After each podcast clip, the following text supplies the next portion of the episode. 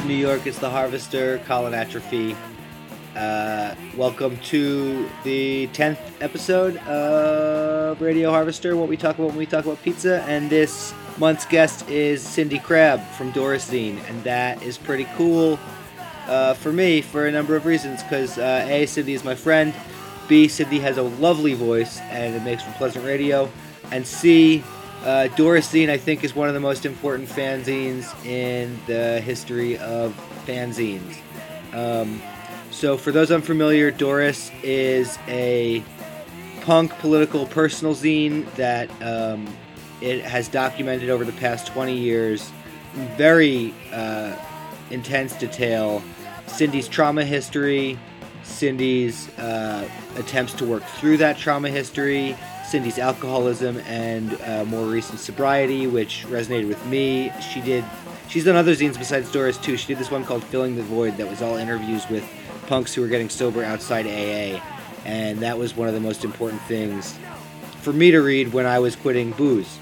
Um, and I think her zines did a really wonderful thing, and I talk about it towards the end of the interview, where I think they just really blew it wide open in terms of the uh, the conversation going on publicly about trauma and recovery and how that can look and how that should look and how it doesn't need to look any particular way. And so I'm really lucky to have talked to her, and here she is.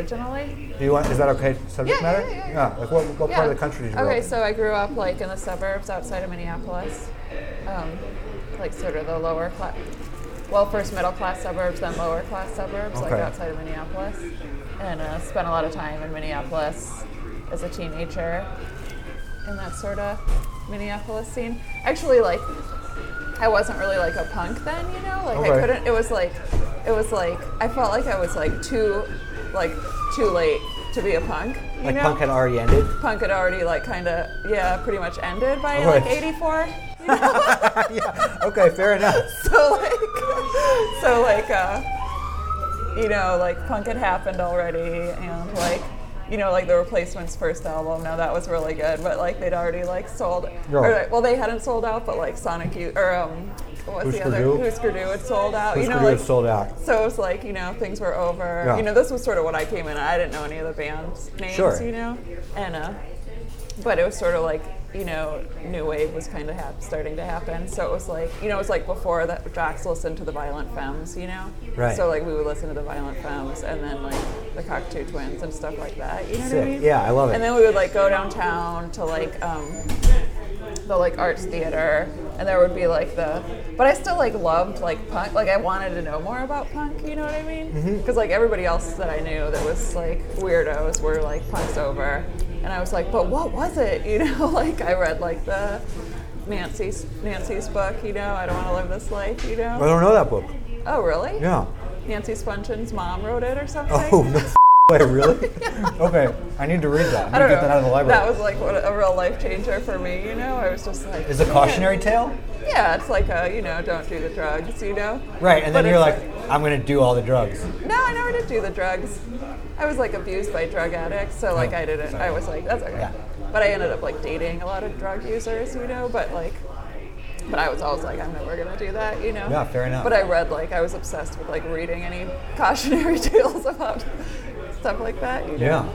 Yeah. and um, I don't know, but we would like go out downtown to like the art theater, and uh, you know, like the Joy Division movie came out. I don't know, but there would be like the exploited punks like across the street, you know, like, you f- posers, like that kind of stuff. They you were know? calling you posers, or you were calling them posers? they were calling us posers, and I was like, man, I just don't think like those are the punks. Like, but I know that there's got to be the punk somewhere. Like, it Right. was always just this thing that I didn't know where it was or how to find it. So how did you leave? Like, why did you? What's the? I left to like go to college actually. okay. I went to like Vermont. I tried to get that as far away. Yeah. And uh and I went to college for like a year and then like it wasn't like financially feasible, you know. yeah. But I got like politicized when I was there and became like an anarchist. Like I didn't know about anarchism other than like Circle A style, Right. but like And then- the, then I started reading like anarcho-feminist stuff and like situationism, social ecology. Yeah. That's a good trajectory. I think I feel like I've said trajectory like 40 times. I don't think so. Okay. You just thought it. But yeah, it was interesting because like, so like I was like an anarchist. I was like, you know, in the first Black Bloc actually. Ever? yeah, in America. I mean, they were happening in Germany. Yes. Wow. cool. Mazel tov. Yeah, thanks.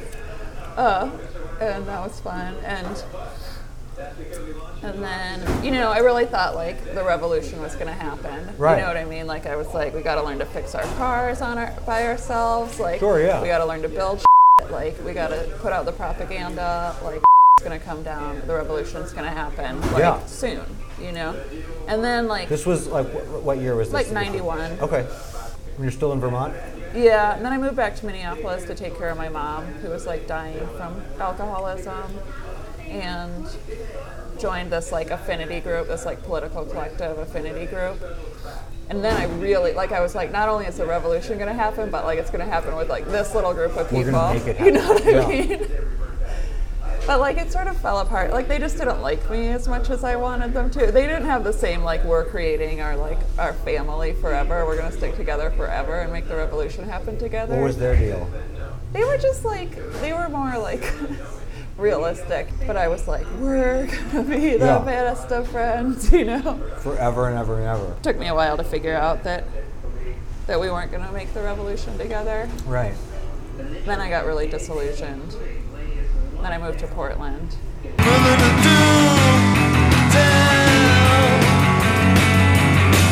I was actually still fascinated with punks when I lived in Portland. Yeah, of course. There was like we had Rosebud Commons. We were like the hippie, like activist, wannabe activist house, and then there was like the pirate house, which is where the punks lived, you know. And I was like, who are those? Uh, those are the class enemy. Like punks are the class enemy. You know what I mean? Wait, why are punks the class enemy? I don't know. The people I lived with just thought that punks were middle, all middle class kids. Okay, fair enough. Yeah, you know yeah. what I mean? And so, like, anyway, then I moved to the Bay Area. I was still like, what, who are these punks? You know? Right. and I was also like, the revolution's not happening. And then I met like uh, Chris Gambin and a couple other kids who were like punks over like Green Day just signed. You know, like they were just like. Like punks over, you know, and You I just could like keep missing it. totally met them like on that like disillusion level. I was just like, I don't know what you guys are talking about or like how punk was ever supposed to change anything.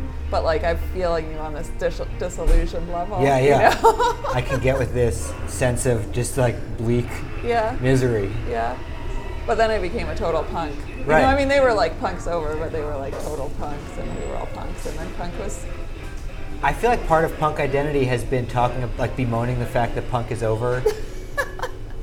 yeah, since like eighty five. yeah, right? Like maybe literally since before I was born. Yeah, for sure.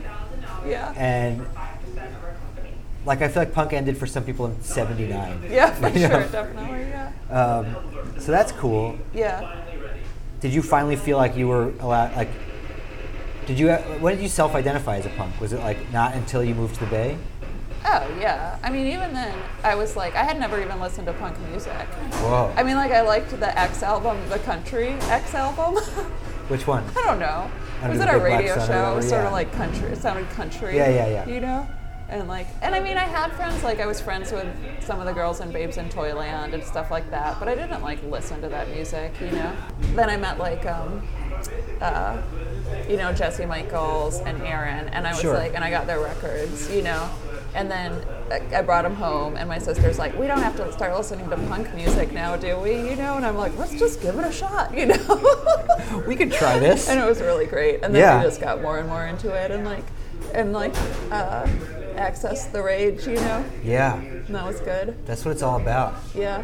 And then I became a gutter punk. That's when I started defining myself as a punk more was when I started just like hanging out in the gutter, in the tenderloin, yes. drinking 40s drinking with the 40s. other scum street with the scum.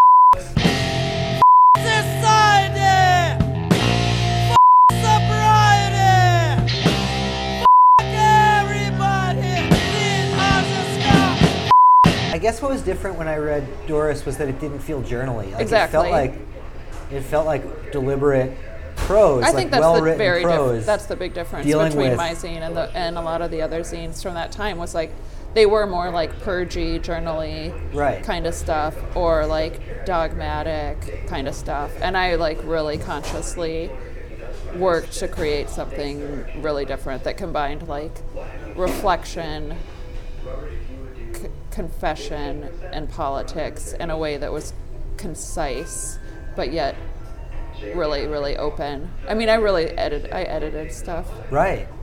I feel like I think about everything, or like a lot of things in terms of the dynamics of a hardcore show or whatever. But like, you know that thing where the show is too packed and like some some dude wants to mosh. Yeah. So he puts his arms out and falls backwards. Yeah, yeah. And then makes space for everybody to get in and like do their dancing Yeah. or whatever. Yeah. I feel like I call it pit clearance Yeah.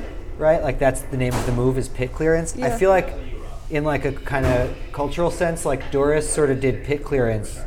This zine that you did that has been pretty important to me reading it over the years as like a person struggling with trauma, a person uh, trying to do like weird DIY therapy, Yeah. and a person and a writer Yeah.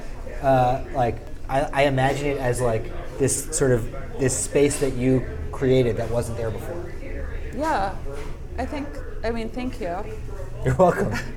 And I do think it's true. I mean, I think that I never thought it would be successful at creating a space for people to be able to self-reflect on their on their trauma histories and be able to like move forward with it in ways that weren't scripted, but that they could like Right. find themselves.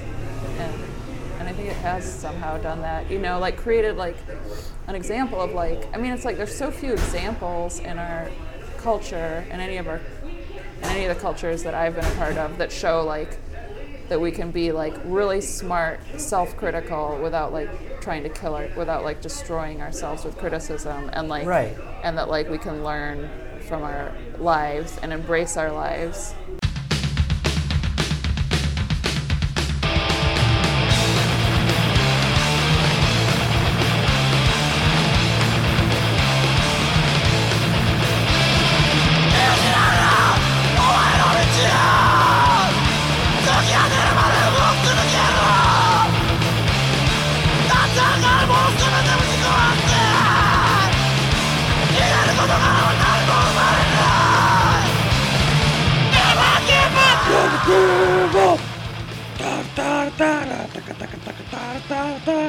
Okay, thank you so much to Cindy Crabb for being on my radio show, for being my friend, for uh, being there for me when I've been super up at points in my life.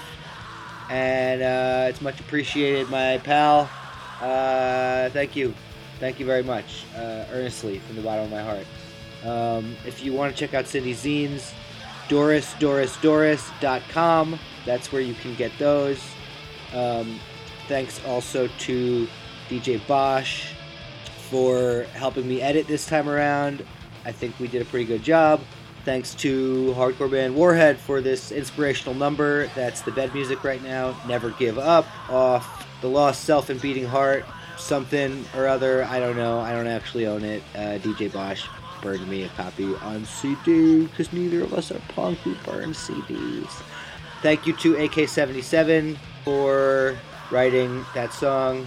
Uh, that got massively bleeped, but was the right song for the moment. And uh, rest in peace to Andrew and the Wipers, obviously, uh, for capturing the doom and gloom of Portland so accurately. And thanks to La Cara Occulta for writing the theme song before years before Radio Harvester even existed. And that's it.